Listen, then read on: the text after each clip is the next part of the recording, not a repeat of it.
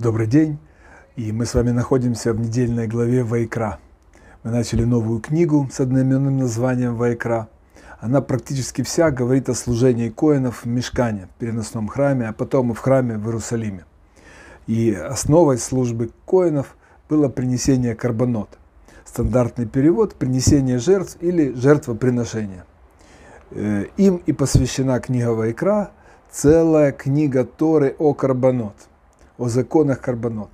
Отсюда нужно сделать простой логический вывод, что Всевышний, который целую книгу посвятил корбанот, уделяет им огромное значение. И Тора дана еврейскому народу на все времена. Она наставление, она написана для каждого из нас, живущего сегодня. И как мы говорили в прошлой беседе о том, какая связь храма с нашим телом, и что в связи с этим можно себе представить огромное мистическое влияние, которое храм оказывал на каждого из нас, и трагедию отсутствия этого влияния, подобно тому и корбанот. Мы всю книгу будем изучать эти корбаноты, и нужно всегда держать в уме огромное влияние, которое оказывает корбанот как главный элемент службы в храме на нашу жизнь и в целом на весь мир. И важно каждый раз вспоминать слова Шимона Праведника, последнего мудреца Великого Собрания, они приведены в Мишне Пиркей Авот. Он сказал: мир держится на трех вещах – на Торе, на службе в храме и на добрых бескорыстных делах. На службе в храме, а то есть на корбанот, для четкости вашего понимания, то есть еще раз это русскую, приведу русскую, русскоязычную версию, на жертвоприношении держится мир. И это, наверное, будет многим удивительно. Да? Основа корбанот – это тшува, искреннее раскаяние. И это объясняет то, что мир держит сейчас, когда храма нет, вместо корбанот. И это то, что связывает неделю, всю книгу Ваикра с нашими днями, нашей жизнью сегодня. Мудрецы постановили, что в то время, когда храма нет, вместо корбанот будут молитвы. Наши молитвы, ведущие к раскаянию, держат мир наш сегодня и, конечно, с Торой вместе и с добрыми делами. Обратите на это внимание. Молитва э, имеет эту внутреннюю силу, и это важно. И как в каждой из глав Торы, так и в, э, в главах, которые регламентируют для нас законы корбанот, мы учим много интереснейших, важных для наших взаимоотношений с Богом э, вещей, а значит, для нашей жизни. На каждую из глав есть уже м- м- несколько, два моих видео, видеобеседы, в котором на моем YouTube-канале шло молившец Тора в поисках смысла. И я рекомендую смотреть всегда на один год и на один год дальше, на два года дальше. И в этот раз я хотел поделиться комментариями Рамбана. Раби Мойша Нахман, он умер в тысяча двести семидесятом году, из одного из ведущих комментаторов Хумаши, Хумаша, и, и, и также будут его объяснения на его комментариев. Обращает внимание Рамбан, что э, сказано в нашей главе Ваикра в самом начале: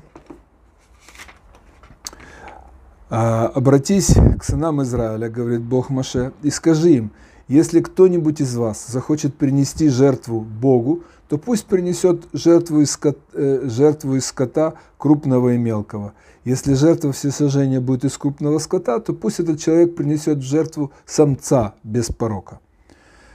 Э, самца обращает наше внимание э, э, Рамбан. И в следующем э, отрывке, на который он нас обращает наше внимание, сказано э, также, я зачитаю: «Если приношение мирная жертва, самец или самка из крупного скота следует принести в жертву Богу без порока». И Рамбан обращает наше внимание, что здесь мирная жертва связана с самцом и самкой уже. И третья жертва, о которой говорится в нашей корбан, которая говорится в нашей недельной главе, говорит: «Если кто-нибудь из народа согрешит, нарушив по ошибке одну из запрещающих заповедей Бога, и окажется виновный, то тогда он уз... и, и, и когда он узнает, что согрешил, пусть при, приведет самку, как жертву за совершенный им грех, козу без порока. Итого у нас есть э, э, с, с самого начала самец, э, это жертва всесожжения, мирная жертва, это либо сам, са, самец, либо самка, и грехочистительно это самка. И в Торе нет информации просто так каких-то и просто так каких-то совпадений. Во всем есть глубокий смысл, заложенный выше разумом, Всевышним.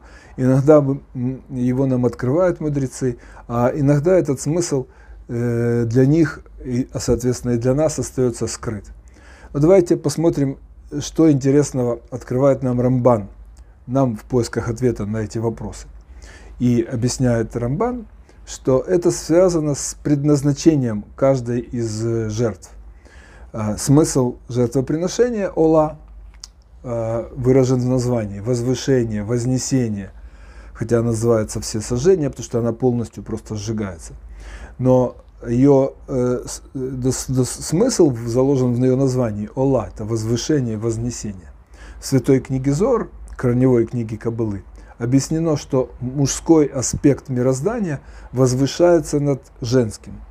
Мужской аспект связан с мышлением, а женский – с сердцем, которое подчинено влиянию мысли. И э, жертва всесожжения, возвышаясь, искупает именно греховные мысли. А для усиления работы именно с мужским началом в жертву Алла приносится именно самец. На предназначение мирной жертвы шламим указывает э, такие э, с, э, строки Торы, э, как «всякое мое желание он исполнит», «я шлим» исполнит, как бы за, завершит, э, да, э, сделает цельными. И э, камни цельные э, ш, шлемут. Да, по, слока, по словам знатоков сокровенного учения, мирные жертвы, шламим, они призваны примирить две противоположные противоположности, меру, меру милосердия и меру суда, объединить их в единое целое.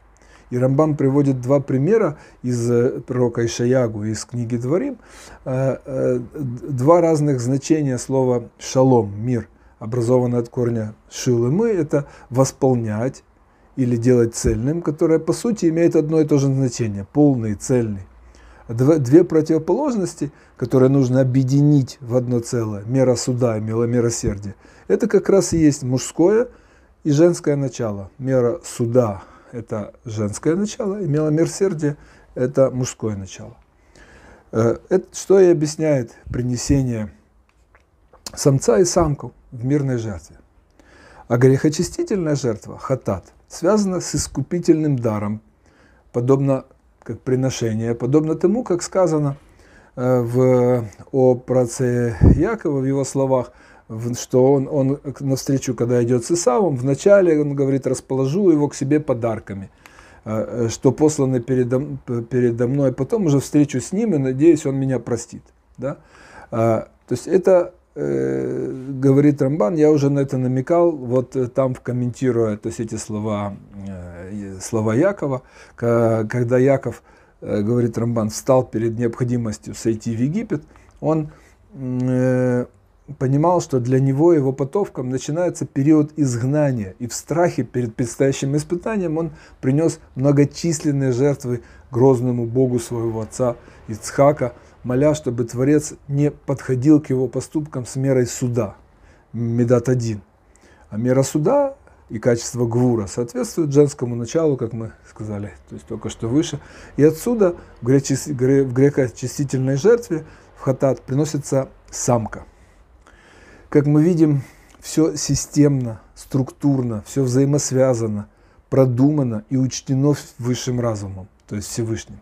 И, как понятно, не только тут в корбанот. Везде, все мироздание – это четкая, отлаженная структура, и человек в ней играет главную роль. Он партнер Всевышнего, он главное связующее звено. Всевышний Машпия, посылающий свое влияние, а человек – Мекаблим, принимающий влияние Всевышнего.